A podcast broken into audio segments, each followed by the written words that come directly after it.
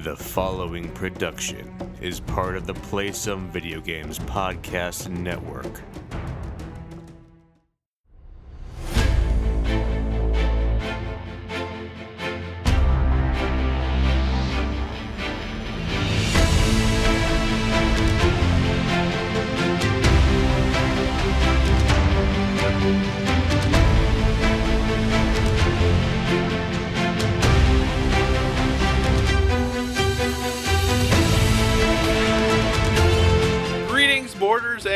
Board with Video Games, the gaming podcast that strives for the right balance of coverage for games you play on your table and on your television.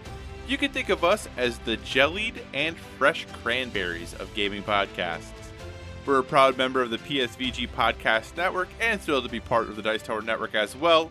I'm one of your hosts, Kyle, and joining me on this co op adventure, the guy who always holds his shape. Josh, how are you doing? Oh, I'm okay. It's been it's been a week, Kyle. Uh it's been a week. Also, uh I don't always hold my shape. My shape is always changing. So I'm more of a regular cranberry to a jellied. Do you prefer jellied cranberries over fresh cranberries? Or no. prefer fresh? No. I know we had this conversation about We did last year. cranberries and no, when we talked about the state fair and I told you Oh, that's what it was. Yeah. So like I'm I I'm in Massachusetts. I I have to say fresh cranberries for you don't have to. I well, and I do. I do. It's my pref- it's my preference. I also ha- I cannot stand there's two different uh, if you go to the store and get juice, there's cranberry juice Yep. and there's cranberry cocktail, which Cocktail, people think is the same thing. It is not even close to the same thing. Because a cranberry cocktail, like cranberry, grape, and apple, or something like that. yeah, it's like fruit punch but cranberry. Yeah, with a, a little cranberry tossed in. Uh, so here's the deal, though, Josh. But jelly cranberries are so good, and I'm the person who usually is all fancy about my food. I like to go to fancy places to eat. But man, something about jellied cranberries, they come out of the can, they hold their shape. You know, you use your spoon. My uh, partner is very specific that when you take your slice of cranberries, you have to follow the rings that are there so that they're always, you know, staying in a good form. I don't know. Something about jelly. I like regular cranberries too, or fresh cranberries, or however you want to look at them.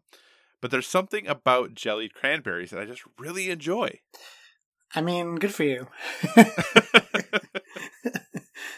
I'm not judging you.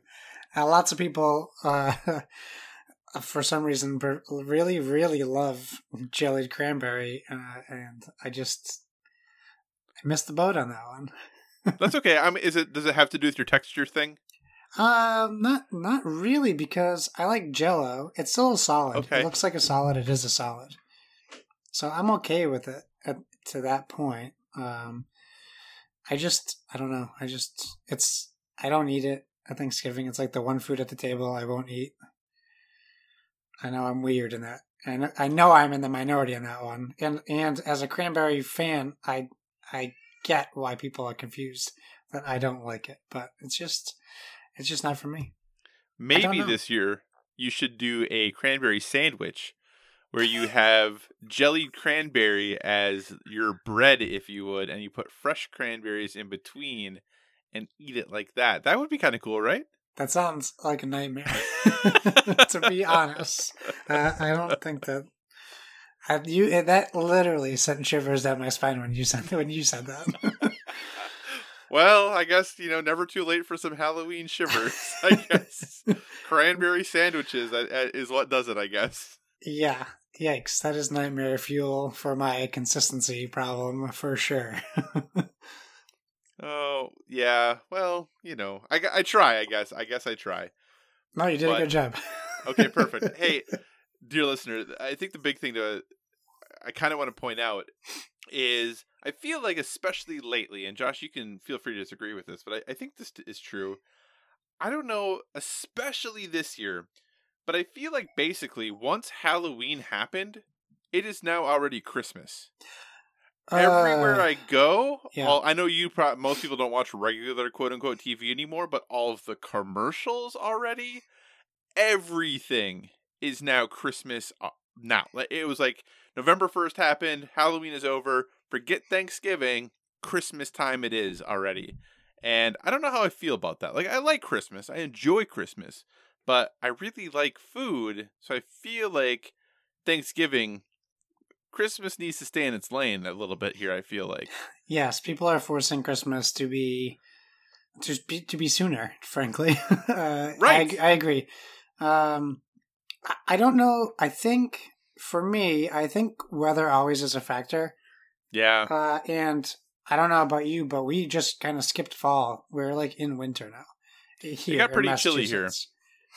So I think that has something to do with it. Uh, typically, yeah, we're not out actively enjoying the fall weather. We're not because it's just so cold. Like we're not out enjoying the falling of the leaves and the playing and and having you know campfire campfires fires in the fire pit at night and and truly like having a fall. It literally went Right. from Halloween to winter for us. So. Um, so that might have something to do with it. Also, it doesn't help that it's retail has forced Christmas into everyone's um purview like in October. Like it's already like I walked into Target on like October 30th and Halloween stuff was on clearance already Yeah. and Christmas stuff was already up and Halloween hadn't even happened yet. Yeah. Uh, so it's it's that big push and you can't go to like Lowe's or Home Depot without giant inflatable Christmas stuff in your face. It's just kind of put uh, and I agree. I, I am a big uh, Thanksgiving fan. I, but people people don't celebrate it like for a month like they do Christmas. That's Like, very true. You just know Thanksgiving's coming, and then Mhm. you celebrate it on that day, and then everyone's like, "Okay, tomorrow I'm putting up my Christmas tree." Yeah. Or some people maybe in PSVG already have. Yeah, which is I have some words for those people. and if you're one of those people listening, you're great. Do whatever makes you happy. Follow your heart. Josh, it's very clear we haven't recorded an episode of Board with Everything for a while because we are going on and on. So we'll wrap this part of it up, but there will be a new episode if you are a Patreon listener uh, with Board with Everything very soon. We actually were talking about scheduling that this right before we recorded this podcast. So look for that soon. Uh, I do want to give a brief update though on Metafall. With Doom Eternal getting pushed to spring, this coming Friday's release of Star Wars and Pokemon are the last games in Metafall. Oh, So next week we will probably do our Metafall wrap up because I feel like with those games, more than likely their Metacritic scores will be pretty salient by Sunday. I don't think they're going to move Yes. all that much by then. I think most of the big folks are going to do the reviews will have the reviews out day and date or whenever the review embargo lifts. So I'm not too worried about those moving too much. So we'll probably do the Metafall show next week. So we'll announce the winners there. And then after that, we'll actually, because of it being the end of a decade, kind of start moving into our end of year stuff because we'll do some end of decade stuff, end of year stuff, uh, do some awards, and then look forward to 2020, which is kind of ridiculous to say, yes. but awesome. So, hey, let's go ahead, jump into the show as usual. Thanks so much for joining us this week. If you have any feedback, questions, or suggested topics, hit us up at Board with VG on Twitter or check out all of the amazing work at Board with VG on Instagram. We're very proud to be part of Play Some Video Games, and PSVG is on Patreon. We're absolutely thrilled with the support you have given us there thus far, and if you'd like to monetarily support what we do, you can find us at patreon.com slash psvg. But the most important thing is just that you listen and maybe share what we do with someone else who might enjoy it as well. Finally, we're also a member of the Dice Tower Podcast Network. So if you enjoy our conversations about board games and would like to dive deeper into the world, we encourage you to check out the Dice Tower podcast as well as all the other members of the network.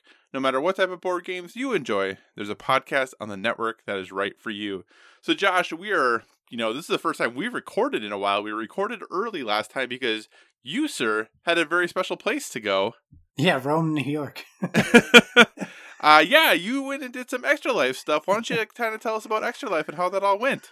Oh, sure, I would love to. Uh, so yeah, uh, not too long ago, uh, Kevin uh, Austin of PSVG reached out to me, and yeah, he was kind of gauging my interest in participating in this Extra Life event, which was going to feature, um, if you're uh, a part of former part of our Make Us Better community, uh, or just follow this like little pod family that we have. Um, Bad Bit, Mr. Bad Bit was there. the Nintendo Guru stopped by for an appearance. Sean Capri was there. Garrett Bland, Skinny Matt, one of our dedicated listeners, um, was there. I'm probably forgetting people, and I apologize to those people. But we had a oh um, Jams from uh, if you're into in the Fluxapose Discord. Um, we had a lot of people show up, and we and we teamed up with this group called um, Phoenix Overdrive, and it's like a collective group. So everyone is doing fundraising for their local children's hospitals. Mine was Boston Children's Hospital. Kevin's was Hasbro Children's Hospital in Rhode Island. And you know, we did our own fundraisers. You know, in, my first year, I didn't I didn't know what to expect, especially with only having about a week of fundraising to do. So my I just kind of set a low goal. I doubled my goal, which I was pretty happy about. Um, and thanks to Kyle for donating as well. Uh, and anyone else who listened and donated, I, I really appreciate your donation.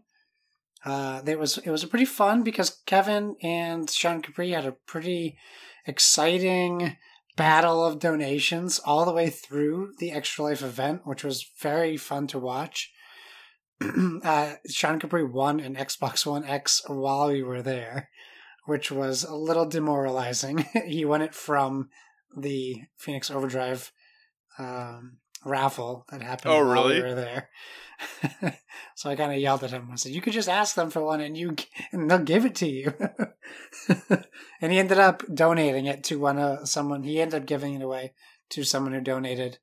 Uh, so Kevin and I both wanted it. We didn't get it, so uh, that was a bummer. Um, so the event was held in um, in Rome, New York. It's it was at a community college, Mohawk Valley Community College. Uh, they rented out this conference room, and Lee uh, was the gentleman who set up this whole event for us. And he had his he had a little team, and you know they had a big projector in the middle of this room. They had some game tournaments on it. They did a um, Marvel vs. Capcom ulti- uh, not Ultimate, the new, the newest one, Infinite. They had a fighting tournament for that. They had Crash Team Racing tournament. They had a Rocket League tournament. They gave away uh, GameStop gift cards for the winners. Um, we yeah, I mean, so we drove up there. We set up.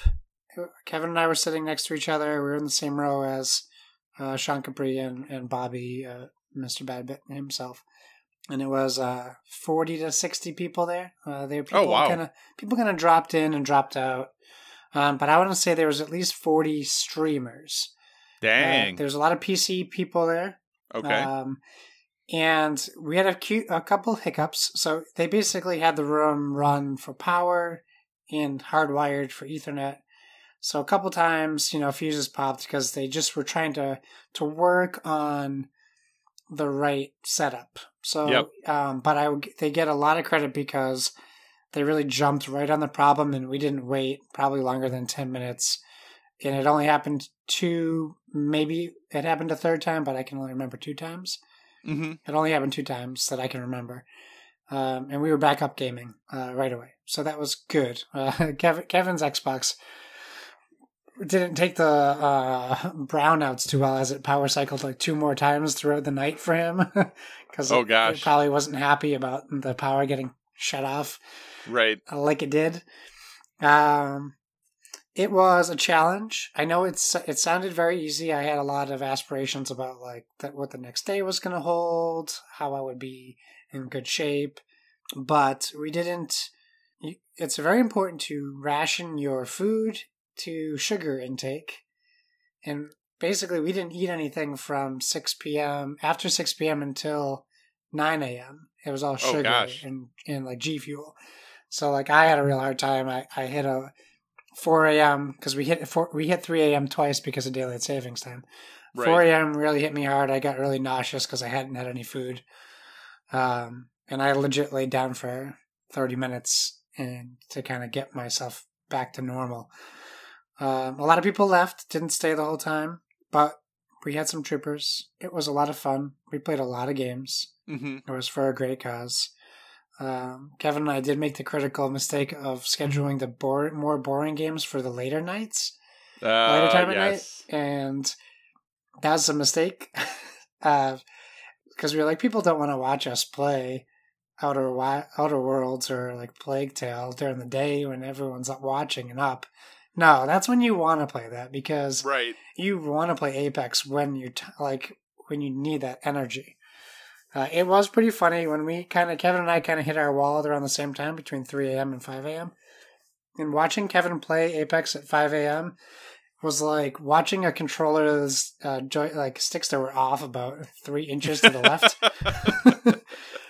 Because our like reflexes were so bad, so I'm watching Kevin fire at people who are right in front of him, and he's three inches off. Not even on them; he's uh, three inches off.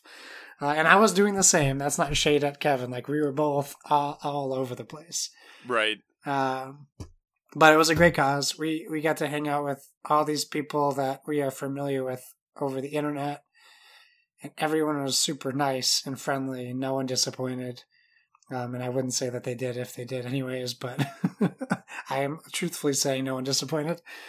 And uh, yeah, it was great, and I can't wait to be a part of it again next year. And they already like solicited our feedback on what we would change and how we would do things. And I, I, you know, I said maybe some food service overnight, and maybe ask for some donations for participants hmm so that you can cover your food costs. And I think that is going to happen. So that'll make Yeah. it easier to do. Do you think if you know you and Kevin participate next year, is this a situation where you will both independently do your thing, or do you think you two will rotate? Because that seems to be the people who are most successful are oh X person plays for four hours, now the next person plays for four hours, or are you very committed to I am going to do it for twenty four hours because it's the least I can do to raise some money for some kids. Yeah, I think we're. I think speaking for Kevin, I think uh, we're both on the same page. I think we're going. We're going to do the full thing again. Gotcha. Yeah, uh, um, I, and I have nothing wrong with people like Sean was sharing uh, some of his game time, but he played for Mhm. the most of it. But there were some times where like um, Garrett jumped on and he played World War Z with us uh, on Sean's Xbox or PC. Sean was using a PC um, and an Xbox, which was interesting. Um, and it, yeah, and, and good for them because he kind of got to get up and walk away. But it did it didn't stop me from getting up and taking a walk or using the bathroom or whatever. You can still do that. Right. Um, so yeah, I would I would one hundred percent. I will do it again, twenty four hours for sure. Very cool. Uh, so the other thing that you know, intrepid listeners of this show might know that it wasn't all that long ago. Sean Capri talked a little crap to Kevin.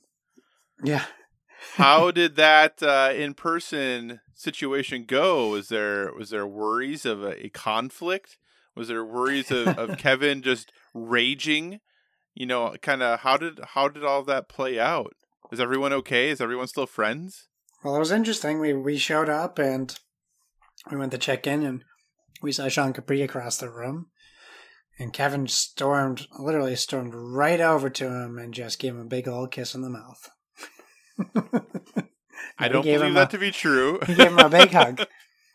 We yeah, we both gave him big hugs. No, there's there's no animosity. It was all in good fun, and we recorded a little video before we left uh, and put it on Twitter where Kevin got his uh, revenge on Sean, if you will.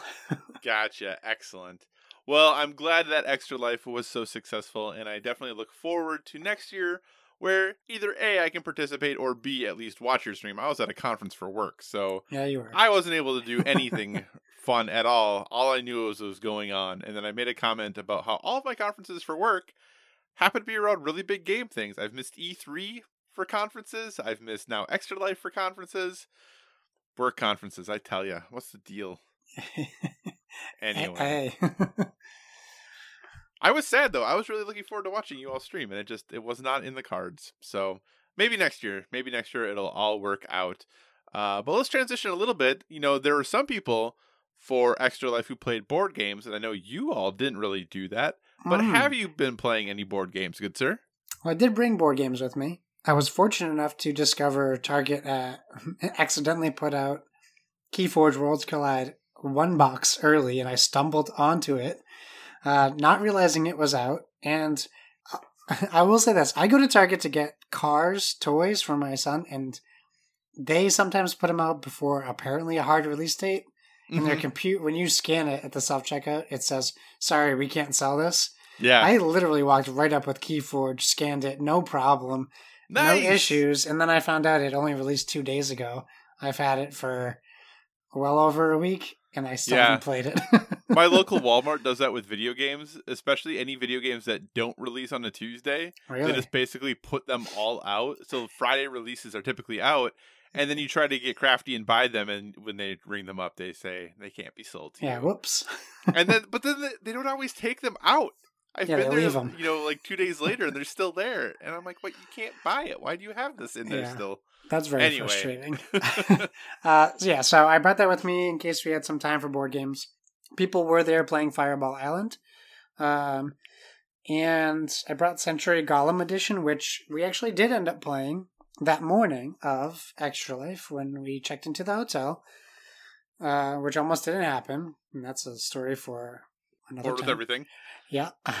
uh, I taught Kevin Century Golem Edition, which he hadn't played. Uh, I think he really enjoyed it. I still love playing that game. I love teaching that game.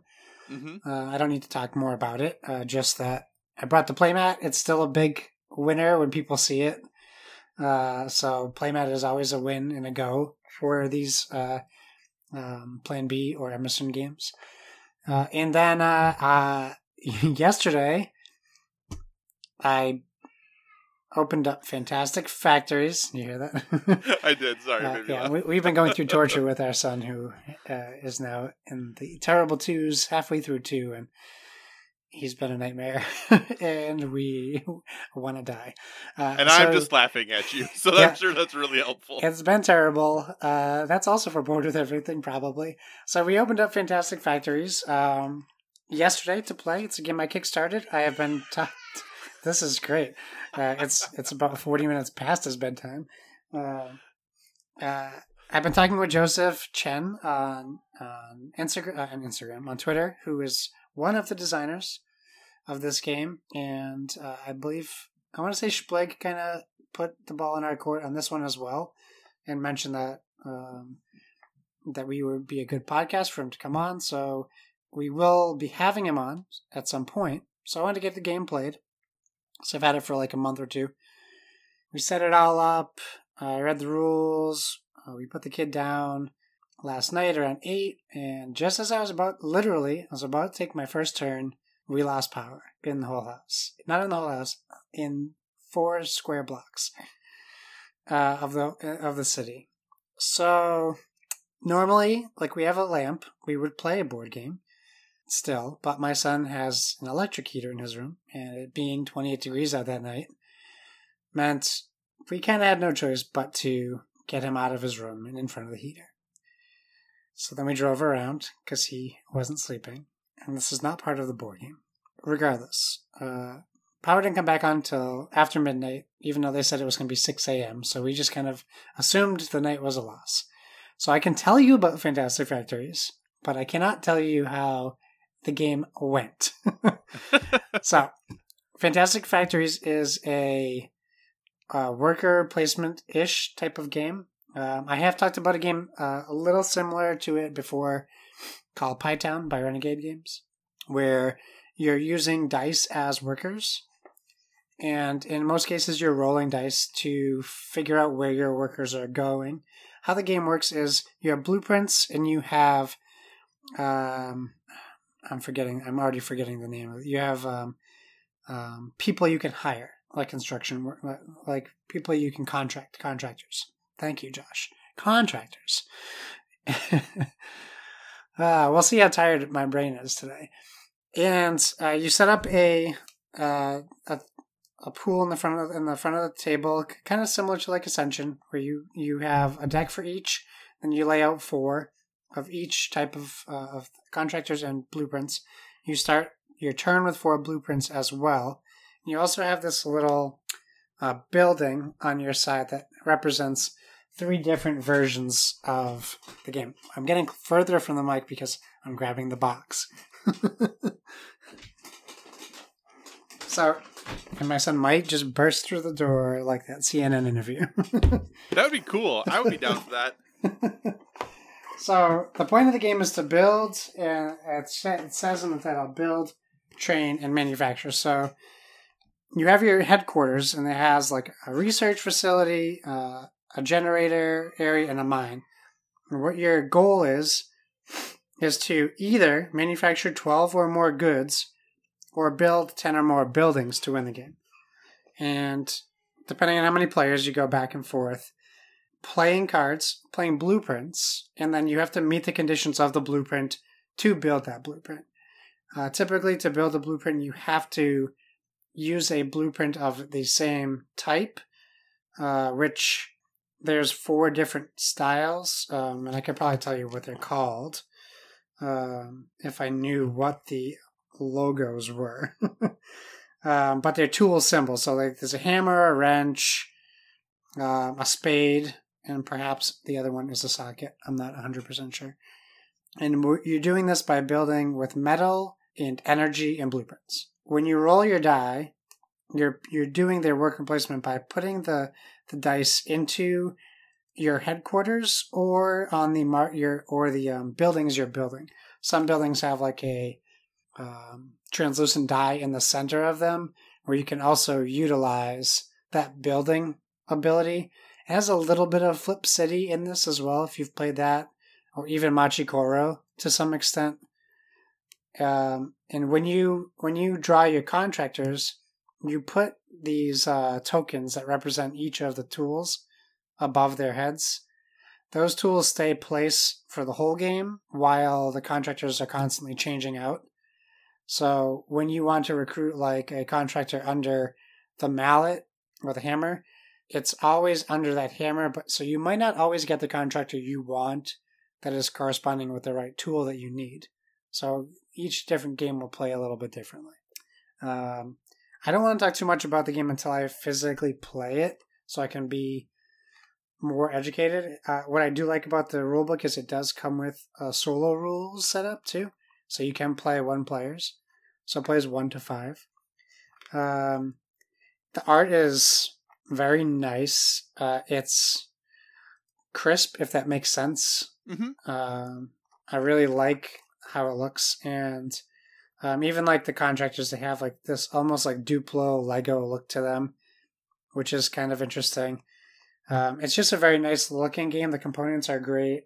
Um, I'll talk more about it the next time we talk about board games because I will definitely get this to the table tomorrow night, if not next weekend. Awesome. Um, but it's definitely on that list of games. But now I know how to play that I want to play. Excellent. Anything else you want to say then about Fantastic Factories? Um, I don't know if it's available in retail stores yet. I'm not because the Kickstarter waters are always muddy for me as to when they have retail releases, Right. if they have retail releases, etc. Um, so yeah, I'll say this: if you're interested in Fantastic Factories, just uh, tweet us um, and tag Joseph so he knows that we have some listeners who who are in, uh, are excited to hear him come on the podcast. Very cool. All right. So I have been fortunate that I was able to get some gaming in. And this is a game that I tweeted a long time ago that I was going to play and then got interrupted by playing other games and then came back to it and played it. uh, and that is none other than Champions of Midgard, which is a designed by Ole Steiness and published by Grey Fox Games. This is a, I would say, a midweight Euro uh, worker placement game with a little bit of dice rolling combat in it. Uh, I do. I will say I like the little um, blurb or or foundation they give as to what's going on. So I'm going to read it because it's very short. And it's basically the old Jarl has died, and his once prosperous port has fallen into a state of catastrophe. Fearsome creatures are coming in droves, driving chaos and destruction before them. Trolls attack the town. Draugr terrorize the nearby villages. Monsters strike at travelers and merchants alike. The people are suffering, and you could be their champion. Nice. Doesn't that sound so cool? I'm so jealous that you got to play this because I've had this for so long and I just haven't been able to get it to the table yet. yeah. So Champions of Midgard, like I said, uh, in it you are playing some a, a traveler who basically is coming in to attempt to become the new jarl of this port town. Uh, and you do that by basically the game is kind of played in three phases. The first phase is a very standard worker placement phase where there are places you can put your workers to gain resources um, or to indicate your uh, desire to attack a certain troll or Yager or a or Draugr or a mystical beast that you want to go attack. So that's kind of phase one. Phase two then is you're going to go ahead and actually assign your Vikings to combat. Uh, and then you go through the combat process, which is rolling dice, which I'll talk about a little bit more. Um, and then the final phase is just kind of clean up, resetting the board, and going again. Uh, it's played over eight rounds. It's a pretty quick game. Uh, you know, six. Once you know what you're doing, even with four people, I think this is probably an easily a 90 minute game, even with four people over eight rounds. But yeah, it, it's it was one of those games that I played it and said this game is way more straightforward than I thought it was going to be. Okay. But then when I went and looked at Board Game Geek and looked at the complexity or the, or the weight of it, it's a 2.6. Oh. And it doesn't feel like a 2.6 to me, but that could be because I was only playing with two players. Okay. Uh, I, I think with four players, the game gets much more interesting, um, or potentially could be much more interesting. And there's a few reasons why. Number one, trolls are the biggest thing you kind of are worrying about in the game. And every turn, or every round, I should say, there's a troll that is threatening the town. If no one decides to fight the troll, you all, everyone gets a negative impact as a result of that. Oh. You, ha- yeah, so every there's a negative impact. However, if you are the person who fights the troll, and only one of you can, um, you get a positive. There's a positive outcome for you, and if you uh, have any outstanding negative situations from when you didn't fight the troll previously, um, you are able to kind of give that negative consequence to someone else. Uh, there's a specific thing they call it. There, it's a token, and I, am blanking out what the name of it is. But if you don't fight the troll, like you get one of these tokens, um, and at the end of the game, it's worth negative glory. But if you choose to fight the to- troll and you have any of those tokens, you can get give them to other people. Oh. So with a two-player game, though, it's there's no choice, right? I have to give it to the to the other player. Yeah. Where in a three-player or four-player game, you get to choose kind of who gets it and and where that's going to go. So I think number one, I think with four people, that would probably make that part of the game a little more interesting. Uh, I also really like how combat works though in this game because basically there are three types of Vikings you can recruit, and these Vikings have different are represented by different colored die, and then the die have different symbols on them for the number of damage that they do or the amount of defense that they do. And when you go once you decide you're going to attack someone, part of the first part of combat is assigning dice to that specific monster. And then you go ahead and you roll your dice. And it's kind of cool because once you roll your dice, you look and say, okay, I have, you know, three damage and one defense, and this care and this Draugr I'm fighting takes two damage to kill her. It has two defense but does three damage. Well, you obviously kill it because you've done more damage, but you only were able to block one of its attacks. So now you lose two Vikings, like instantly. So you lose two dice. Wow. So it is this very nice like push and pull of since the combat happens simultaneously, you're there's almost always going to be a negative income outcome for you. You're going to almost always lose some Vikings. It's just a matter of how many Vikings are you willing to lose on that specific battle.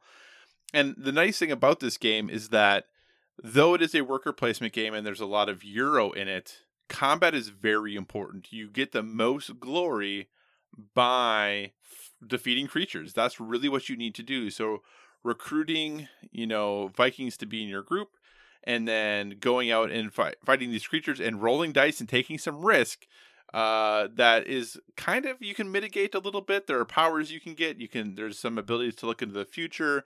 There are ways to re-roll dice by um, having favors of the gods that you can turn into re-roll dice.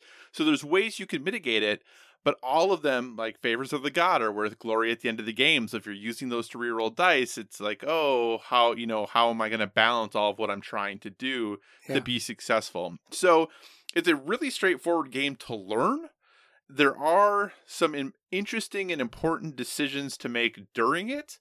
But I think once you get kind of on that path towards, okay, I have to fight these creatures, I have to fight these creatures, um, you really recognize that's kind of you know the the the route you need to travel down. Now there are some other things that happen in the game.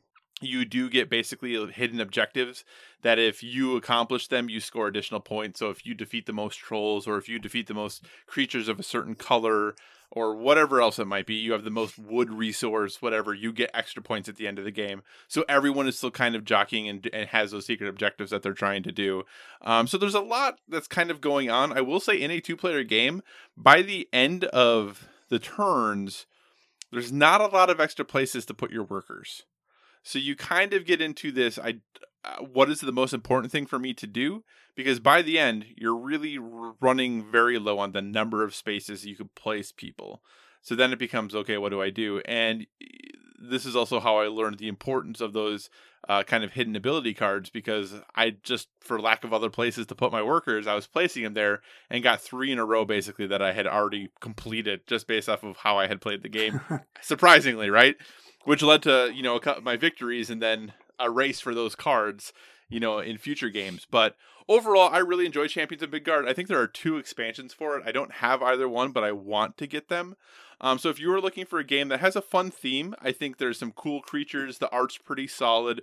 The production quality is very good. All of the pieces are very chunky and solid feeling. Um, the dice are great. So everything there feels very good. Uh, the, like I said, production awesome. Oh, uh, one other thing. Uh, there are five different Vikings you can be in the game, or five different leaders you can be, and they all have different like player powers too. So there's nice. some variable player power that pulls plays into the game as well.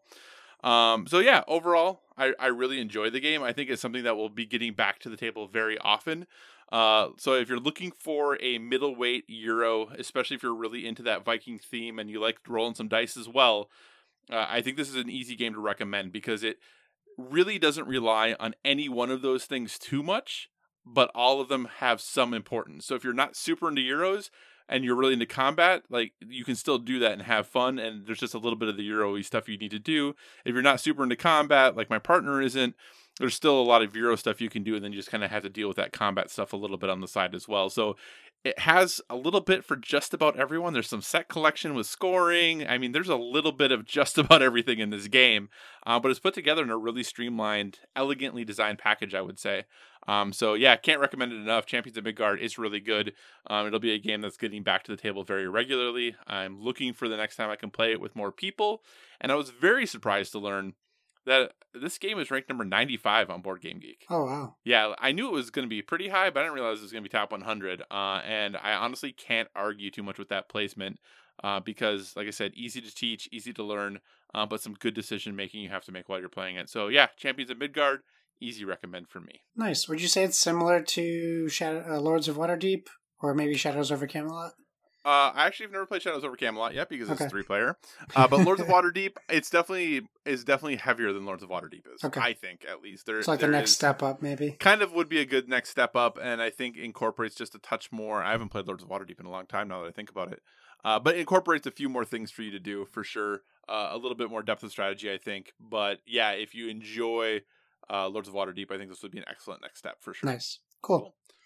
All right, sir. And with that, uh, you know that extra life thing. That was a that was a whole lot of video games you were playing. I'm assuming. Why don't we talk about some of the games you've been playing on your television, sir? Let's do it. All right, let's. I'll cover my extra life gaming, what I can remember now, and then I'll cover the other stuff. Uh, so we started with Apex Legends. We played a lot of Apex Legends. It was kind of the per- the perfect extra life game. Um, Kevin and I teamed up. Uh, the the problem that we ran into there was four of us in, in our row and four people wanting to play Apex, so we just ended up Kevin and I just. Oh, sorry. This is a huge shout out to Coach Mo. Coach Mo joined us for a while while we played Apex. Oh, very um, cool. Which was real fun, and and uh, we had a we had a blast to me. We didn't pull out any victories, which is funny because I've had more victories with randos than with people that I know, uh, which is bizarre with Apex. Um, Dude, it's funny. Sorry to interject, but real quick, one of the yeah. people I play Overwatch with regularly has basically stopped playing Overwatch and only plays Apex. Anytime I play Apex with him, never goes well. But I will, as soon as we're done playing, I will play a game without him, and it goes total. I do. It goes great. Yeah, I don't know what it is. there's something weird about that communication and like, it's probably because we're trying to talk. We both have headsets on. I mean, that's different from your situation, but we're like right next to each other with headsets, and I'm getting double echo and yeah, and, and whatever. But anyways, I had a blast. I could have played it the whole time and still enjoyed it. Um, I it, it was a great opportunity to level my guy up a, a bunch, which was nice. Uh, we played World War Z for a bit, which was also fun. Um, we played with Sean. We played with Garrett, um, Bobby, Kevin. We get we got some quality four player World War Z, and that was uh, real fun. Very cool. Uh, very underrated game. Um, played. I played Mutant League, Mutant F- Football League, which some of my streamers were like, "What in the heck is this game?" Um, that was fun. I played a, a full game. I ended up winning, which was nice. Played a bunch of Plague Tale because I was so Mm. far behind in that game. Uh, in fact, there was a bunch of people watching me play a Plague Tale because people don't know what this game is Oh, and it is eye catching to say the least. Everyone who saw it walking by, I was on the end of one of the Mhm. rows, so anytime someone walked by, they stopped and watched for minutes. I really like- enjoyed that game. Ugh. Yeah, It- it's it's very challenging, which I enjoy. Um, I really enjoy it a lot. Um, so I played that a bunch. I played Creature in the Well, uh, thanks to Game Pass, which is a game Mhm. I always wanted to play, which is essentially a weird pinball Yeah. style hack and slash puzzle game, which You know that that genre. Yeah, you know, you know.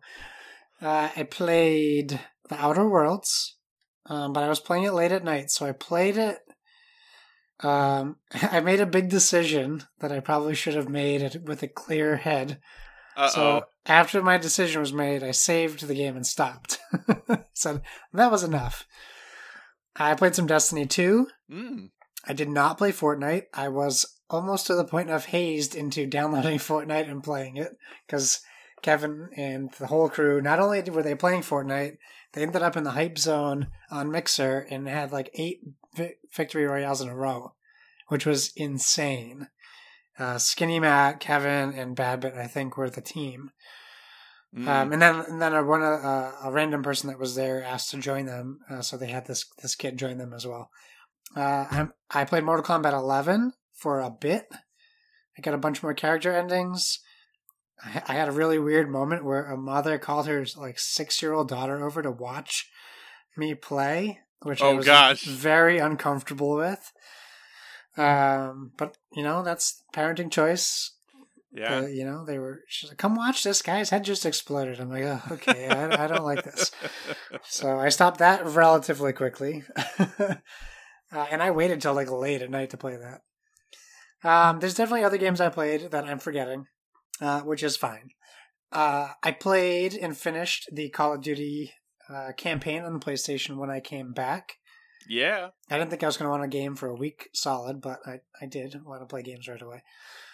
Uh, the, that campaign I loved. I saw Sean Capri on Twitter. He thought it was mediocre. I thought it was a compelling, real life, real time story. Like Mhm. this stuff is happening now to an extent. Uh, There was a lot of tough decisions. There was a lot of challenging combat. Um, there was something I wanted to ask you about if you did after we record because I did something I don't think that everyone does in their story. So I wanted to ask you about that. We can do that. Um, and then I did um, because I want to play multiplayer with you. I, what I did do was played each multiplayer mode once. okay. So I went through all the versions. My favorite uh, was Kill Confirmed Mm-hmm. and um, NVG, which is night vision goggles. Yep. Those are my two favorite. I had the most fun playing those. Mm-hmm. I enjoyed Ground War, but it's a bit much. I spent most of my map, the map level climbing a flight of stairs because I saw a dude on the roof. And then when I got to where his post was, there was just a sniper rifle leaning against a window. So when I picked it up, I got killed by two people immediately. Yep. And then it was over. Like they're like, "Oh, victorious!" So, oh, great, my team won, but I didn't start this game with everybody else. Uh, but I had fun playing those multiplayer modes. I look forward to playing with more people. I did, for me, I believe, surprisingly well in most of the games, Mm-hmm. especially for just starting. Like Yeah. the Call of Duty, which is the Call of Duty, cheese Call of Duty, which takes some time to for me to acclimate to. Uh, yeah, I saw that you could download. So if you have an Android phone and you're listening, you can download the Xbox game streaming app, and you can participate in the game streaming aspect from the console if you have an Android phone. So you can do that. So I did that. So I I ordered the little the stands that hold the controller and the phone after I Mhm. found that I could do that. So that mode lets you, as long as your Xbox is on and you're on the same Wi-Fi network, it allows you to use your phone to stream any game that you own in your library on your phone. So I tested that out. I played. I pulled up Apex. I turned my back to the TV and looked at my phone, but I had my TV audio on. Mm-hmm. And what I'll say was, Apex is tough to play on a small phone. I don't have an I'm XL. sure. I just have the Pixel 3a. Um, it would probably be fine on a tablet, but the game ran very smoothly. The audio, it didn't seem like there was any delay at all. Like when I fired, I heard it in what seemingly was real time. Um, it ran very smooth. I really enjoyed that. Then the next day, I got an email that I got accepted into Project xCloud. So luckily that day, my controller holders came in. Nice. And with Project xCloud, you can only play uh, Killer Instinct, Gears of War 5, Sea of Thieves, um, and I'm forgetting the other game. There's one more game. There is. Um, uh, is it Forza? uh, Halo 5 Guardians, That okay. I believe. Uh, but you don't need to own them. You can play them as long as you're part of the beta. I think I own them all anyways, or at least have them from Game Pass. So I set up my phone for that, and that essentially is you don't even have to be where your Xbox is.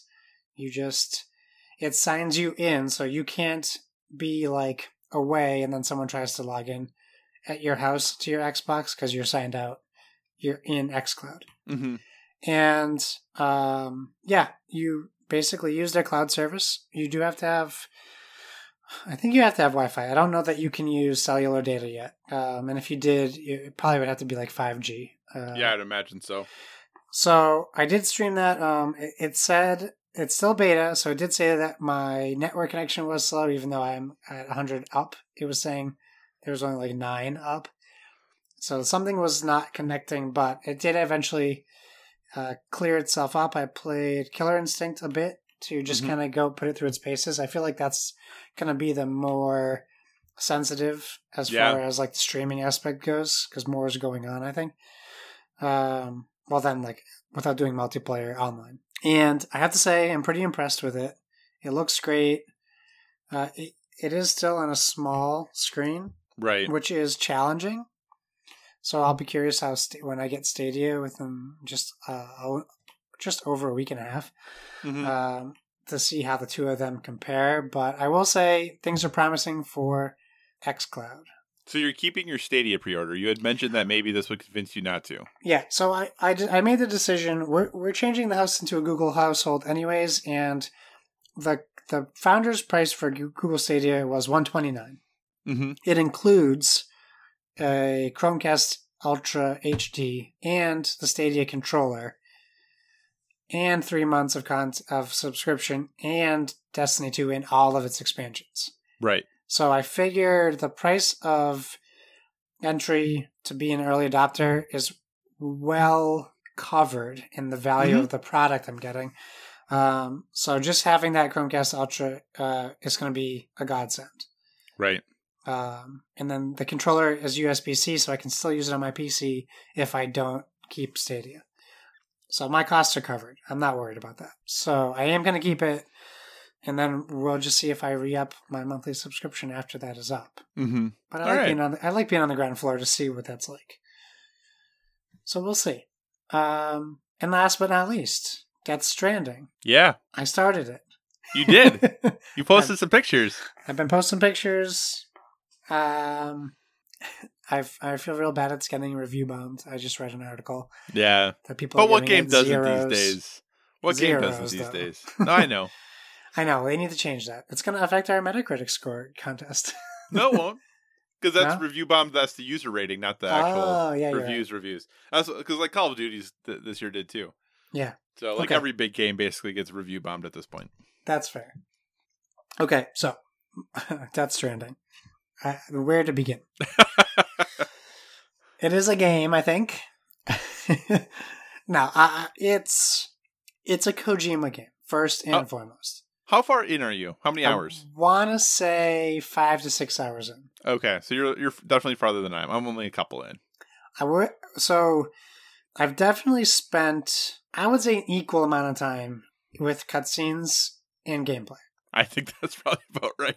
But I think what's important to say about it is, for me, the story is very interesting. So I Mhm. I'm not the cutscenes aren't bothering me. I'm actually very much interested in what's happening, Right. and the story's comp- is the story's compelling, and the characters are interesting, um, and it is still like what I do. Uh, what I like about it is the story gives you just enough information to tell their story, but not enough for you to answer questions about it Right. and that is unlocked as you play the game. So like if you like quote unquote level up, you unlock backstory onto certain like you'll hear buzzwords in the game or keywords that you have an idea of what it means but you don't know and as you're leveling up it unlocks kind of like um like a codec because codecs Mhm. are in this on it's like the grimoire in destiny if you really want to find the story there's more to it for you. So I had to look up some words that um, I that they were referencing, and then I unlocked them, and I was able to read. Like my my wife looked at me at one point. She goes, "Are you still playing? Did you stop playing, or are you reading that?" And I was like, "Oh no, I'm reading this," because it was like I like read it twice to try to grasp what I was Right. reading. Right. Um, it's so quirky. It's charmingly bizarre. The story, the details, the way things work. Uh, the voice acting is top notch. Yeah. Um, it looks. So I said this in Discord. I feel like we're at a point where I keep saying the game I'm playing is the most beautiful game I've played, and and this game is no exception. I have not Yeah. played a game that this rivals the CG in Call of Duty, but in its regular gameplay. Yep. The world itself is photorealistic. In fact, like I guarantee you, if I had like my parents come up while like one of those opening cutscenes uh, is playing, even though it's not really a cutscene, they would think it was like a Netflix nature documentary because the water, the rocks, the grass, it all looks true real life. Yeah. So it's it's a stunning um, uh, accomplishment for them. I don't want to talk too much about the story because I don't want to spoil anything. That's I I appreciate that. Something that does happen in the game is once you you are traveling the country to connect people, and I'll say that the game is very much about connecting people. In fact, you are also rated on likes, which is so weird to me. So once you unlock an area, it then opens up um, everything that the people in the real world have put in the area in the game you're in. So people can put like um, um, signs, or they can drop equipment like ladders. Um, they can put pods that help you. Uh, you're essentially a delivery man, so you can deliver lost packages to these pods. And sometimes you don't just deliver them; you put them in the pod for someone else to pick up and finish the delivery. And then the next time you log in, someone may have delivered your package, and you get like points for that. It's Mhm. very interesting. Um, the micromanagement of the menus can be a bit much. Yeah, those menus are intense. Yeah, and the text is so So small. small. um, so that is tough. And if if I had a complaint, that is my only complaint. Yeah, Uh, no, that's, that's legit. That is totally legit. When you interact with the BTs in the game, it is for me genuinely stressful and terrifying. hmm and in fun. I Mhm. really enjoy how it it it starts because when you start the game, you have no way to uh, defend yourself against BTS or attack them. So you you- you're really playing a game of you hold you like you have to physically hold your breath with the R one button, so you don't get detected by these things. It's very exciting. Um, I anticipate having so many more fun, exciting things to say about this game. Um, but for right now, I'm a huge fan, and I'm on the side of 10, 10 out of 10 people. I'm not on the 1 out of 10 people side. Gotcha. Uh, I obviously haven't played as much as you have, but what I agree with most things you have said at this point. The world is absolutely beautiful. It is a gorgeous looking game. the The soundtrack, Yeah. audio is bouncing. Man, it is so good. It reminded me of the ashtray good. maze. Yeah. I was like, this is the same feeling I was getting. Yes, it it it really you know whether or not you're a Kojima fan, uh, especially in this game, his use of music is is quite good. Um, it it really sets a mood and a tone uh, for how things are going, and more than anything, I, the thing I appreciate about this game, and it's something we talked about over the this summer about when we were looking at the number of games that had violence as the main way of interacting with them at E3, and we talk about that obviously, yes, there is combat in this game, but it is not the main thing at all that you are doing. And I think it's easy to poke fun at the well, you're a delivery person. Yeah. I, I, I think that's an easy thing to kind of poke fun at. But this is a game that is genuinely trying a AAA game with a big budget that is trying to do something a little bit different. Now, I don't want to spoil anything for anybody. I've heard maybe the things change three quarters of the way through the game. But, you know, at this point, I am. The game has done a good job of making me go, huh, I wonder what's going to happen next. I, I'm invested at that point, um, and I, I'm really looking forward to what Death Stranding has to uh, to offer. I don't know. I, I haven't played anywhere near enough to give a review of it in any way, but Yeah. it definitely has engaged me in a way that I did not think it would.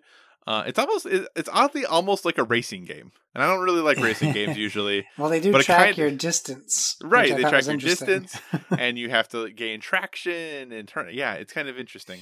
Um, but yeah, the, I would agree though the the menus and the text that seems to be a thing that's come up a lot lately. Text size, because even like in Outer Worlds, the text sizes, uh, which was just fixed, I think, in a recent patch, but that was really tough to read too. Yeah. Uh, but yeah, so Death Stranding, you'll, I'm sure you'll be hearing more about that in the future as we get down to the last games of the year that are bigger. Um, we'll be playing more of that.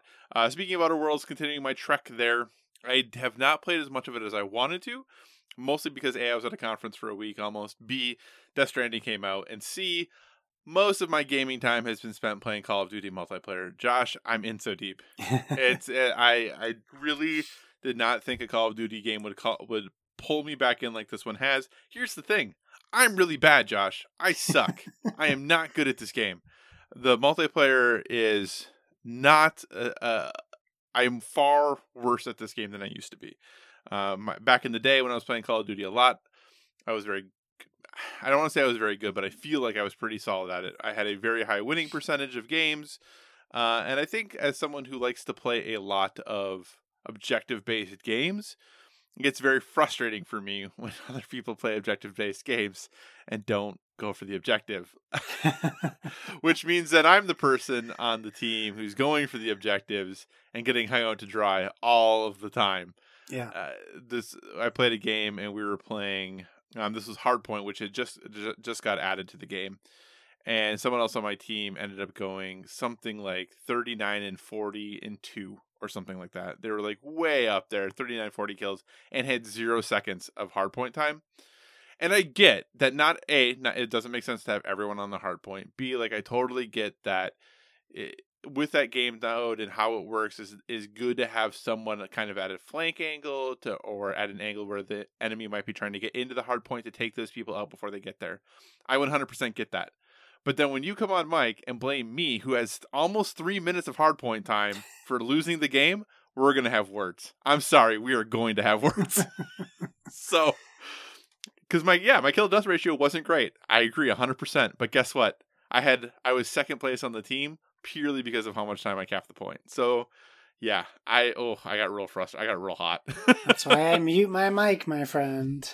i know i should well my mic I is mute, I mute muted. everyone else. i forgot to mute all yeah in that game i forgot to mute all so yeah i got a little frustrated but i've been playing a ton of call of duty multiplayer uh, and I, I overall I am enjoying it. Otherwise, I wouldn't keep playing it. So we should definitely play more.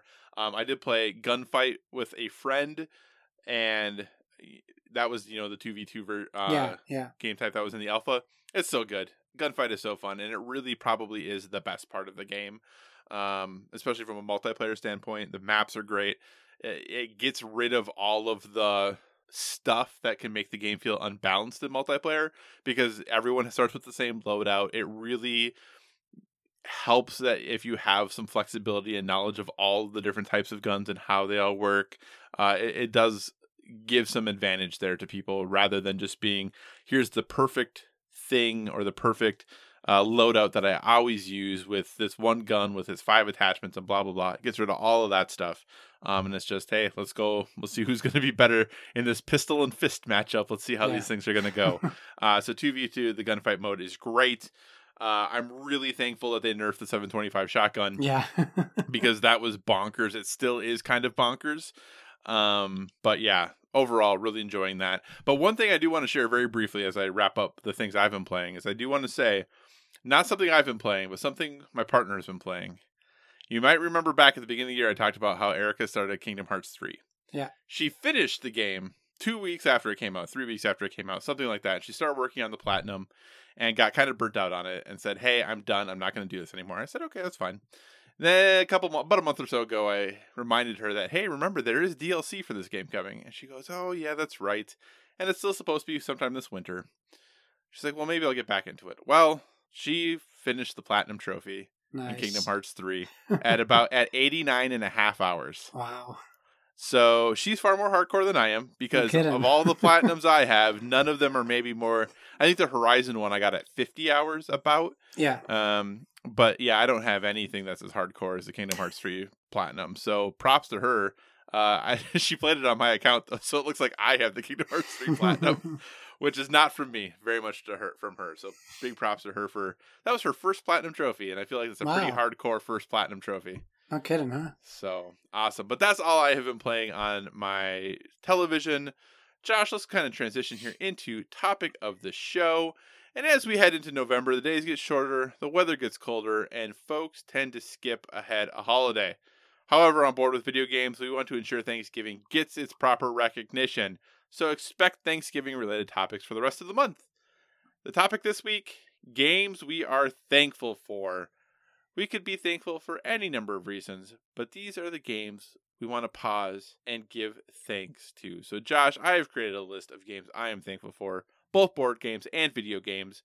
Some of them genuine, some of them maybe kind of jokey. um, but to start off with, sir, what is it? What game would you like to give thanks for? I mean, it'll probably be obvious. My first thing to give thanks for, um, but maybe it's not. Um, the Century series of games, Ooh, okay. um, specifically Golem Edition. Um, but I only say that because I haven't played New World yet. Mm-hmm. Um, yeah, I'm. If we're gonna be truly getting into the thankful version of it, I'm thankful for one page rules. I'm thankful Oh. for how easy it is to teach. I'm thankful for the art and how incredibly beautiful the game is, and how incredibly well it plays, and how I haven't found a single person who hasn't liked it or got it when I've taught it to them. So that's one of those games where I've been looking at my games and I just kind of got rid of all my DVDs and I'm Mhm. looking at trying I'm looking at consolidating my life. And I'm I don't want to get rid of any board games. I never do. Right. However, I have so many yeah. and and I want to keep getting more. Um, and I don't have space for that. So I I'm thankful that Century the series will stay in my collection no matter what happens with it. Um, that will be a game that I will teach people I just meet. I will teach people that have never played board games. I will continue playing it with people whenever they want. I'm just very thankful for that, and I'm thankful for Emerson coming on our podcast and talking to us, and thankful for meeting him at TotalCon last year. I am thankful for all those things as well. But what? Here's the question: You said that's not going to leave your collection. Yeah. What if they come out with Century Two, but all it does is add a solo version of the game? But it's called jo- Century Two. Yeah. Do you get my joke? I no, don't think you get. I was trying. I was trying to make a nice, smooth transition to Overwatch, but that's okay. Oh. yes, well, that is a good joke now that you've explained it. that's the best comedy. The comedy you have to explain. Think Hey, that's what everyone. you just have to stick to my motto. I make jokes that I think are funny, and if other people like them, it's a bonus. That's that. there you go. That sounds great. Uh, so the first game I am going to be thankful for is Overwatch. Uh, and I'm thankful for Overwatch for many things. I'm thankful for the Overwatch League because I love to watch the Overwatch League and really enjoy watching people who are very, very good at something uh, demonstrate and show how good they are at something that I can understand. Like, I can't do what they're doing, but in watching it, I get it. I understand why they're doing what they're doing. It makes sense. And a lot of times uh, it is, oh, that's so cool, or oh my gosh, that's brilliant. Why did I never think of that? Because I'm not an Overwatch pro. But I really enjoy being able to watch something like that. I'm also really thankful just because Jeff Kaplan, Big Daddy Jeff from the Overwatch team, uh, in general, as far as a community, he does a pretty good job of listening and giving feedback. Now, I don't agree with everything he says and does, and I don't think he, not everyone in the community does, and he doesn't always agree with what the community thinks, but he always says that, and I think that's really something that's uh, nice to hear that he'll say, well, I know the community thinks this, but here's why I disagree and why we're not going to do that thing. And I don't know that you actually get that very often in game development, especially. So I'm very thankful for the most part of the transparency. They've been a little less quiet or they've been a little more quiet as of late, but that's obviously because they were working on Overwatch 2, so there wasn't as much to talk about Overwatch as yeah. is. Uh, I'm also thankful for the model that it sounds like they're going to do for Overwatch 2 as far as how you have to pay for it. Because it really sounds like the best of both worlds. If you just want to play the multiplayer, there's nothing you need to do. You're already set. Everything yeah. in Overwatch 2 will be available for you in Overwatch 1 from a multiplayer standpoint, from a I should say from a PvP standpoint. If you want to get the jump in the PvE and learn more about lore and story and all that good stuff, pay a little bit of money, you get all this cool all this nice stuff uh, that you that you know is part of the package. So really they're doing everything they can to appease the crowd that is very focused on the competitive multiplayer scene, as well as give people who want that PVE experience an option to get that experience. Uh, and I think that's pretty great that they're doing it. And the final thing I'm thankful for when it comes to Overwatch is that they've helped me realize that loving a game and being good at a game definitely don't have to go hand in hand. but you're good at the game. I'm not. Well, if you look at my ranks, to plebes like me. if you look at my ranking, I'm not that good at the game. Uh, so, what's another game you're thankful for, or thing in the industry you're thankful for? Oh, I have some of those too. Um, I am thankful for Apex Legends. Uh, I'm thankful for Respawn Entertainment. I guess more specifically, no, less specifically, broader. thanks to Respawn. Um, it's just this thing that keeps on giving. I, I, I found myself quickly out of the Fortnite thing because they kind of just kind of went all over the place. It became a joke of itself, and I think I think I, from what I'm hearing, Fortnite season two or Fortnite two or whatever they're calling it is back to its like roots. But I I was just kind of out, and I'm thankful that that Apex came along and that it stuck to its format and its formula and that it's still very much kind of like what you're saying about Overwatch. It's still very much the same game. Obviously, it doesn't have the pedigree of Overwatch, um, just from years of service. Right. But I'm th- I'm thankful that everything they're doing, they're doing new and innovative things, like the Halloween event, mm-hmm. which wasn't for everyone, but now we have duos for a limited time. They're constantly doing something new, but that isn't alienating their player base because it's still keeping the core values of the game there. And the, and I'm and I'm thankful that I enjoy that aspect, and I and I'm glad that they're doing the the season pass mode because now I can continue to support this game in a way that I don't feel like. Um, one of my biggest problems with Destiny was like feeling like I had to pay for hundreds of dollars to keep playing Destiny, mm-hmm. and I, I'm thankful that I've never felt that I've had to give Apex money, but I can. Um, so I'm very thankful to have a game like Apex in this time where like I'm already worrying about Star Wars comes out this Friday, and now I'm like, am I going to not stop playing Death Stranding? Am I going to not play Star Wars? Am I going to try to balance them both? I always know I can go to Apex whenever I want and not feel left behind. Right. And I'm very thankful for that and no and no demo for Star Wars or ten hour trial for Star Wars. Which I canceled Makes my sense. EA Access subscription. Um, not because of that, but Right. that was something that was like in bold ad type in the front of EA Access's page. Like every game will have this trial before it comes out. So I, I'm not Right. a big fan of. I understand that they didn't want to let you play the multiplayer, but guess what? When Battlefield One came out, you could play the story. Right. Well, th- but there is no multiplayer. Right, I, I do get that. It was only like they were blocking out the story, and I guess they want to avoid spoilers. I get that, but change change your way you're selling your platform. Right. That may yeah.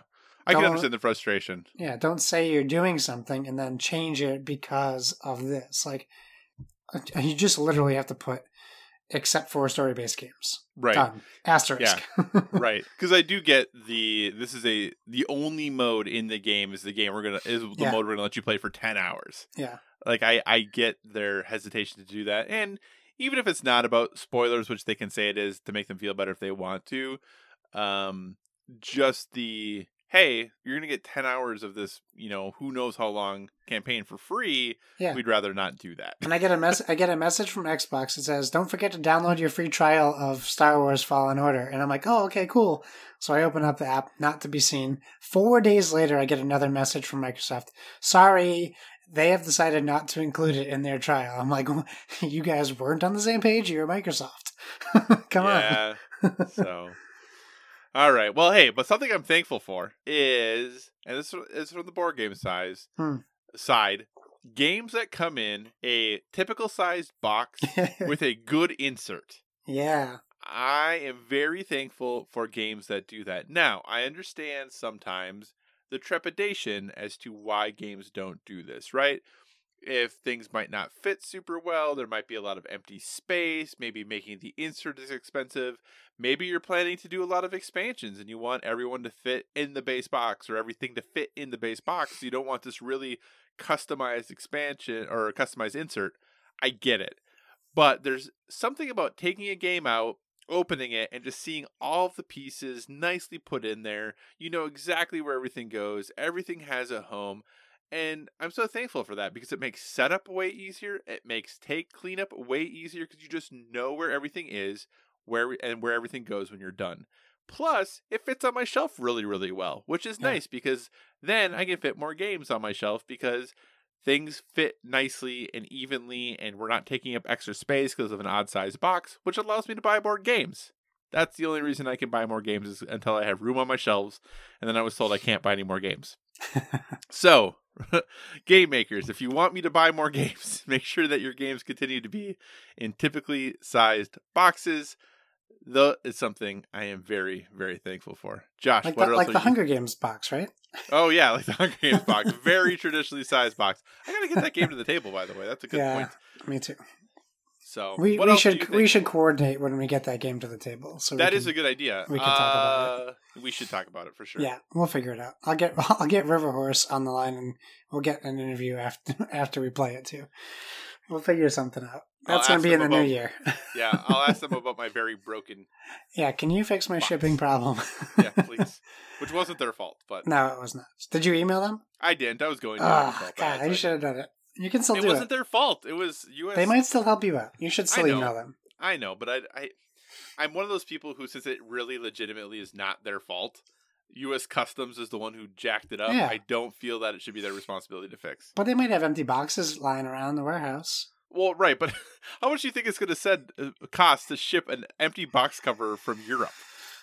That's a good point. I don't know. Who knows? Well, I mean, Golden Bell will just have someone close by you ship it to you. That's true.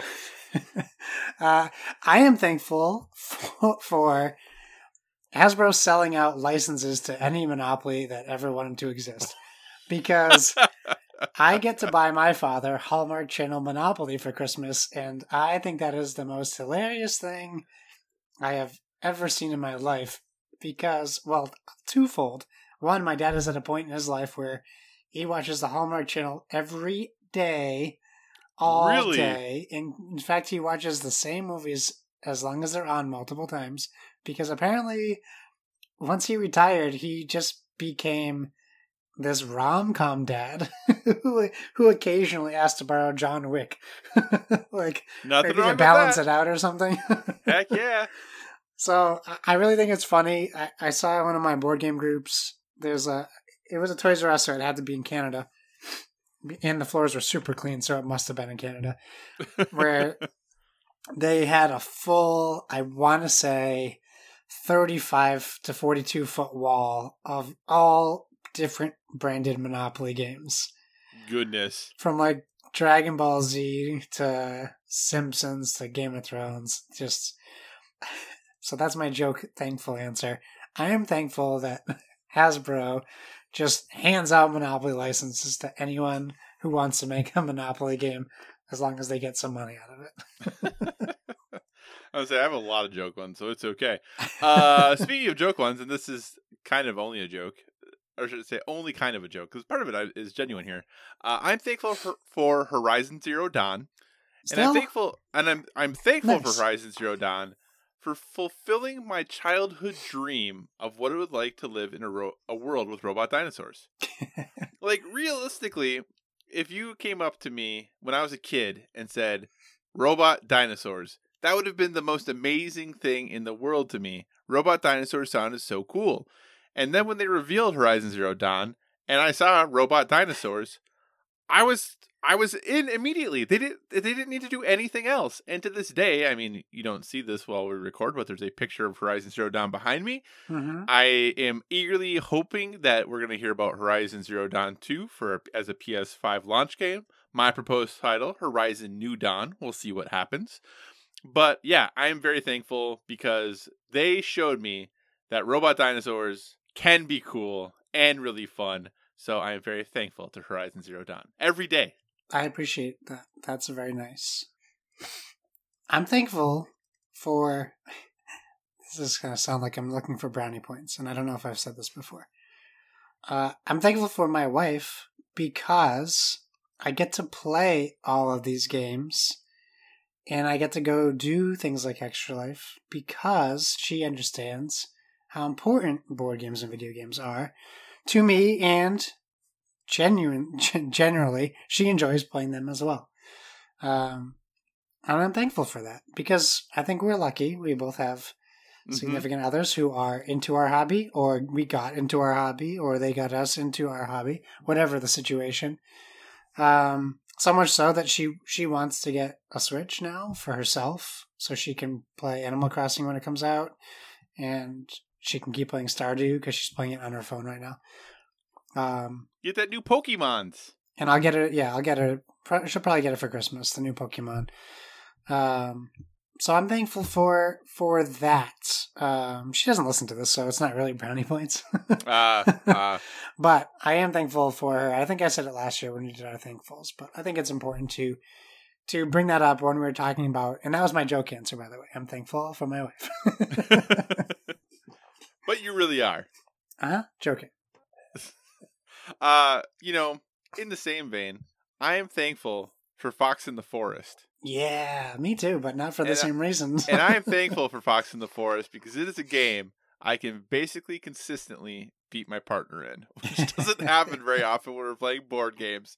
So I am thankful for Fox in the Forest for making me not feel like such a schlup when it comes to playing board games.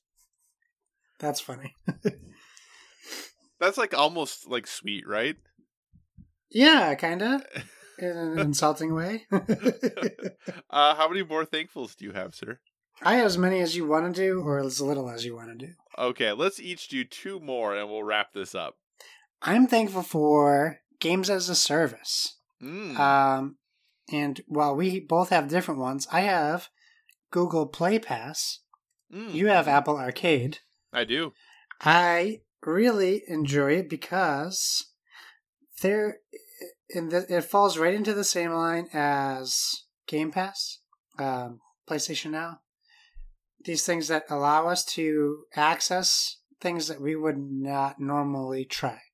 And worst case scenario, we're out a little bit of time and money, depending on how Right. much you're paying.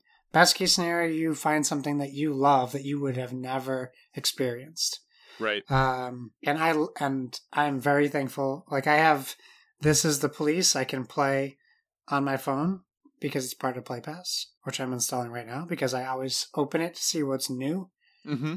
and to try something new. And I would never have tried that. I know it was out on like Switch and PC, or the sequel was. Um, Risk is on here. I've been playing Reigns. There's so many Reigns. things that I would never play. Um, and and I mean, World War Z, The Outer Worlds, these games Mm-hmm. that like. I honestly, I would have never played Outer Worlds just because people said it was Fallout which it might still be, but I did not enjoy any of the Fallouts. And I would have missed out on this game I'm very much enjoying. So I'm very thankful for games of service, or games as a service, whatever you want to call them. Game services. Game services. there we go. All right. I am very thankful for Plaid Hat's storybook system. oh, that's a good and one. the, and the reason I'm thankful for it is multifold. Number one, it's very cool that when you're playing the game, you're constantly getting a different board, essentially that you're playing on, and that it changes how the game is set up and the feeling and experience you're having while you're playing with the game. Number two, I'm very thankful because there tends to be a very good story that is a strong component of the game. So while you're playing, you're learning about these characters, you're learning about the situation, there's parts for you to read as you get into it. And I think that's something that is very cool and a neat way to incorporate storytelling into the games that we play. I'm also thankful for it because they tend they're campaign based games. They're a thing that you play from beginning to end. And yes, you can go back and replay various missions or play them in a different order if you really want to. But there's this nice sense of progression as you're playing this game and going through that you're accomplishing something and you're working towards a goal and you're constantly moving forward, which is something that you don't often get in board games. And finally, I'm thankful for it because, in addition to being a really great game, when I'm done playing it, I can also check it off as a book I read this year. I don't know that you can do that. I'm doing it, darn it. I mean, you can do whatever you want, but well, that's pushing the boundaries, I think, a little bit. Uh, before I get to my final uh, thankful, I, I I forgot to mention I played two games with Lucas, um, and I feel like a jerk. You know, first you said you wanted a room with him at the PSVG house party, Yeah. throwing your podcast partner out of the house. And then we get to the podcast, and you don't even mention the games you played with him. yeah, I completely forgot. But, but to be fair, he didn't mention it. me. He didn't mention it on Flux Post either, so so I could just not mention it and we would be even. But I don't know if he mentioned it on PSVG.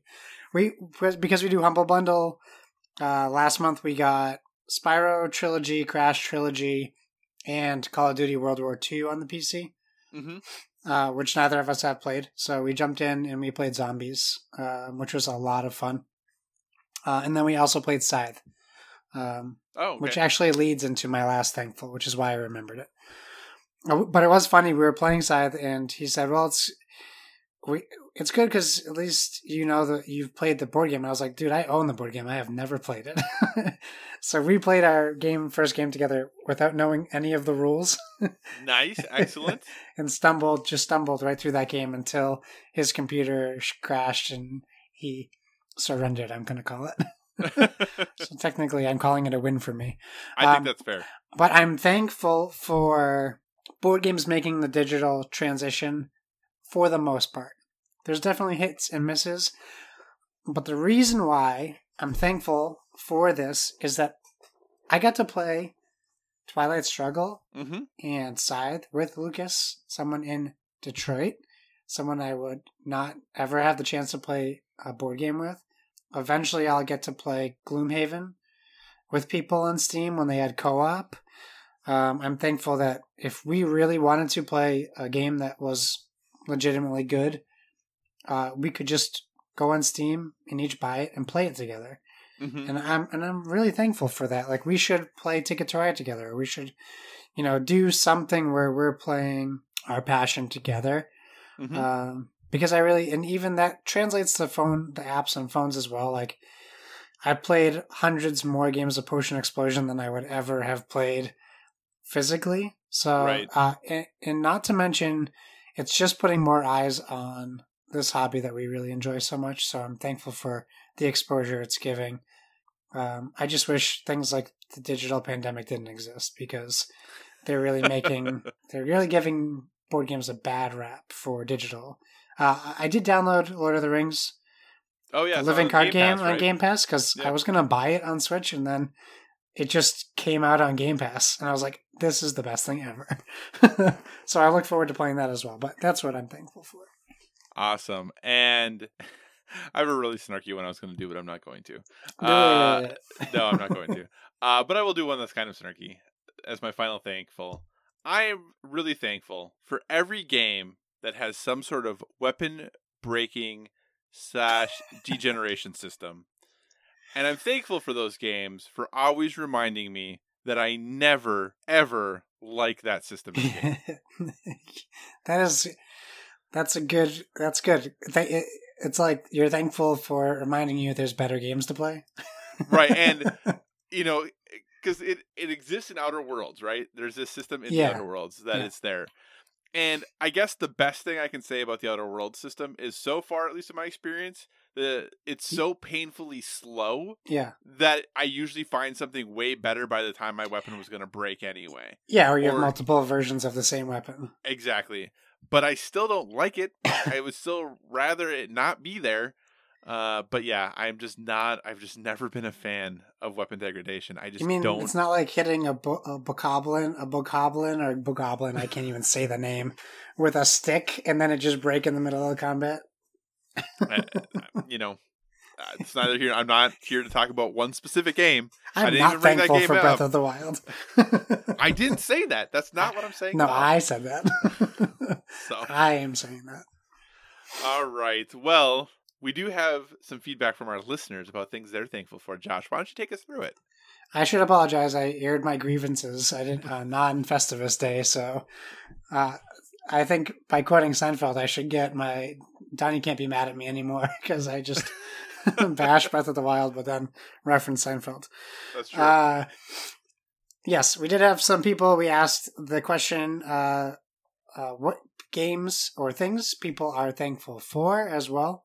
Um, uh, old reliable, who's probably not old at all, says honestly, uh, and he added Call of Duty. At Call of Duty hasn't been my favorite game. Strong statement. I'm enjoying the current one though, uh, but it's the one game both my brothers and I get and keep in touch while playing, and I can really relate to that statement because my brother he really fell off of the video game bandwagon, but reluctantly. He Mhm. wants to play games. He just doesn't. He can't find the time in his life to do it.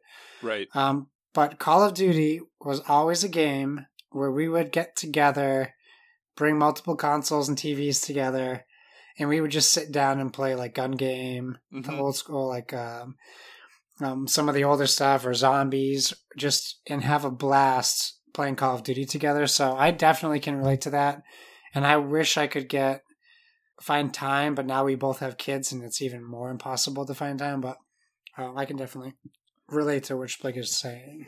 It's funny because I see Splig on playing Call of Duty often, and I wonder, or I, I consider saying, hey, should I invite him to my game or should I join his game? But then I saw this tweet, and now I don't want to because I don't want to interrupt his brother time. Oh yeah, well maybe it says they keep in touch. Yes, Splig, uh, reach out to us if you're not playing with your brothers and you want to play some Call of Duty because I'm dying to play some Call of Duty with Kyle too. So um, let us know, tag us, and we'll come play Call of Duty with you if we can. Indeed. Cool. Um, enemy of the show, William Herkovitz says. Whoa! Whoa! Whoa! Uh, I'm sorry. I'm thankful for William.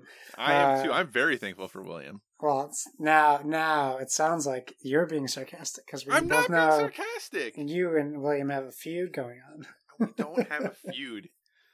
uh, William says, I'm thankful for negotiation mecha- mechanics in the game, which I think we just did, um, and other ways uh, games let players self balance and prevent runaway victories.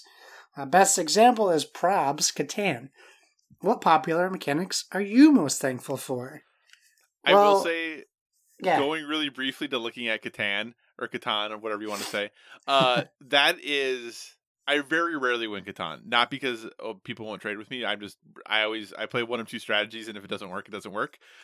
Um, but that has to be a really frustrating feeling for the person who's in the lead. That there's no one. It's like I'm not trading with you. I'm not trading Yeah. anything with you. You need Yeah. something. That's really too bad for you. Well, the trick for Catan is to Catan Catan is to not let people know you're in the lead. I know. Just nonchalantly go about your business. Just and go. Don't draw attention. Yeah. Yeah. Yeah, if if people are braggadocious at the beginning when they're in the lead, that's when people start moving the robber, Oh, stop yeah. trading, start doing double trades with other people, things like that. that- Absolutely. yeah, so I agree. Um, I think we could probably both agree on deck building is one of our most uh, favorite mechanics. I love deck building. Um, I also am a big fan of uh, worker placement, and um, I know William is a fan of negotiation because I know like Secret Hitler is one of his favorite games. So, um, um, yeah. What about you, Kyle? Are you, are you just sticking with deck building, or do you have a different one? Yeah, I mean deck building is definitely my my favorite, but I also do like drafting. Hmm. Um, so anytime I get to draft, I'm usually pretty stoked about that as well. Uh, but I agree. I think negotiation is fun, and I just don't get to play that many games that have it. Mostly because I talked about a couple episodes ago how for whatever reason I have this aversion to party games, which tend to be Yeah. games that have a lot of negotiation. So I really shoot myself in the foot there. I don't know why I do that, but I do love negotiation when I get to do it. Sheriff of Nottingham. Oh, lying! I love lying in games. Sheriff of Nottingham. Oh, Yeah. it's so good. I love it. It's so great. Yes, I do like the um, traitor aspect of games. Yeah, Uh, Shadows. love being a uh, traitor. Shadows of Camelot is a great one. Yeah. Um, oh, uh. Dead of Winter is one of the reasons I Dead love of Dead of Winter. Oh my gosh, Crossroads! I love the Crossroads mechanic too. Crossroads is so good. I'm so thankful for Crossroads. No, you can't be thankful anymore. We're already past that part. Oh no, we I'm did ask what we're thankful for. You're right, Yeah. sorry. Well, there you go. Uh, and finally, uh, haunted backlog, eh, eh, backlog blues. Wow, that was a weird uh, thing I just did. Uh, says I'm currently thankful for Borderlands 2 because Jacob, which I believe is his son, and I are bonding while playing through the campaign of quote the zombie game end quote. Uh, I love that. I love uh, that that you're playing games with your son, and I can't wait to do that myself. Uh, right now, my son will watch me play the Cars game because I bought it to let you know let him watch me play it. So that's fun, but I, I love that that that is what's happening uh, for the backlog. You have any comments on that one? I will say it does make my heart warm when I boot up my Xbox and then in my little news feed I see that you recently got an achievement for the Cars game. it always makes my heart warm because I know why you're playing it. that's nice. Um, but no, that's great. I, I think that's really awesome that um, he plays with his son and you know the zombie game Borderlands 2. That is a great game. Borderlands 2, you know, I think probably pretty universally now at this point the best Borderlands.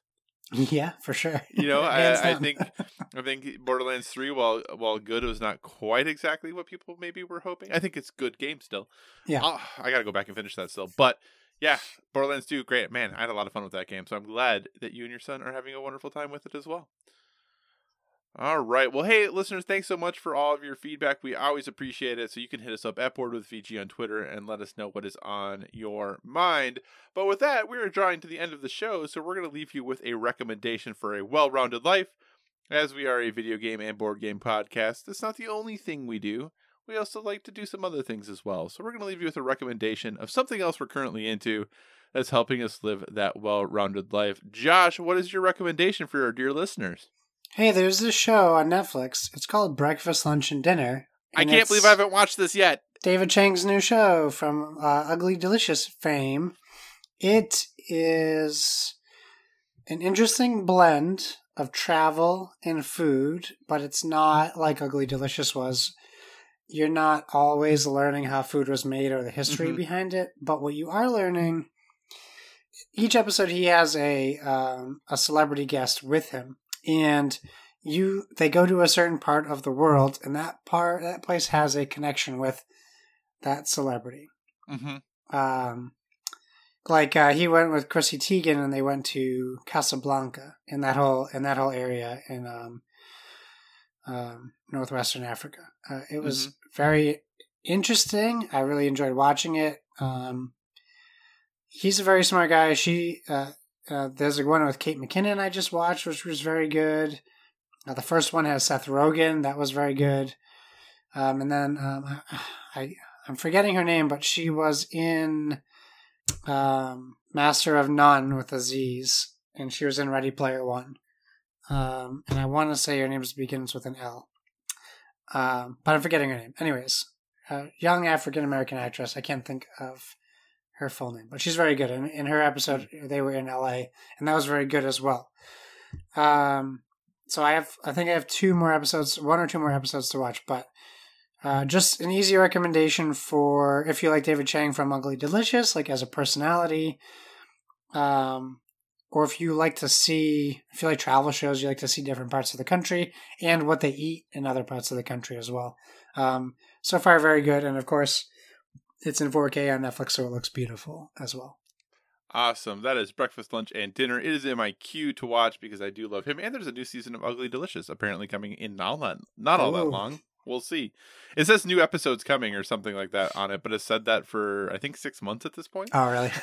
yeah. So, uh, my recommendation, dear listener, is uh, Jack Ryan is back on Amazon. So, if you have not ever seen Jack Ryan, uh, I do recommend it. Now, I will say, this show has some problems. The first season has some problems. The second season had some problems. There are issues, I think, in uh maybe things being a, a touch stereotypical they do try eh, a little bit to kind of explain potentially the other side of the story if you would um, but maybe pretty weakly typically uh, they don't always write women the best in the show um, but if you're just looking for a pretty i want to say a, a, 90s spy thriller type show uh, that's what it is. And sometimes I just enjoy a, a show like that, uh, and Jack Ryan lives up to that. So I'm only about halfway through season two right now, but I, I have been enjoying the ride. So if that's something that sounds potentially interesting to you, uh, I would give Jack Ryan on Amazon Prime a shout out or a look. Nice. Did you ever watch Covert Affairs on USA? I have not watched Covert Affairs. Is it good? Uh, yeah, it's very good. As Piper Perabo, Piper the Perabo? actress Perabo. Uh, it's very good. I, I really enjoyed that show a lot. Um, and it, it's it's very similar um, to what you're describing. Jack Ryan might be. Oh, I will definitely uh, check that out. Potentially after breakfast, lunch, and dinner. Yeah, nice. Awesome. All right, Josh. What do you say we wrap this show up? Uh, that's a great idea. Uh, thanks for joining us, everyone. In addition to finding us on Twitter and Instagram at Board with VG, you can find us on Facebook at facebook.com slash Board with VG. So feel free to give us a five star rating over there. Also, if you want to communicate in the more long form or you're just not feeling social media, please feel free to send us an email at boardwithvg at gmail.com. We also tag all our stuff with hashtag board with boardwithvg, so please use that hashtag as well so we can see what you're up to. And whatever podcast service you're listening to us on, whether it's the Dice Tower Network feed, the PSVG feed, or our very own standalone Board with VG feed, we encourage you to give us a stellar rating. You can find me on PlayStation Network and Xbox Live at Why So Serious. That's S I R R I U S. I'm also considering doing what a lot of other people have been doing and just trying to streamline it so all of my socials are under that tag. So um, if I do update my Instagram and my Twitter, I will make sure to let people know that that's what I did. Kyle, where can people find you? So you can find me at all of the usual places Twitter, Instagram, PlayStation Network, Xbox Live, Board Game Geek, all at Cycocross, C Y C O C R O S S. As always, if you have any suggestions for future topics, be sure to reach out to us on the social media because we want to talk about what you want to hear about. As a final reminder, next week will be our Metafall 2019 recap. So we'll go over all the scores, how we all did, and announce who the winners of the contest are. Uh, so be sure if you have some questions or thoughts about this fall's games, let us know. Uh, otherwise, look for that recap next week. And remember, everyone, whether it be board games or video games, never stop gaming.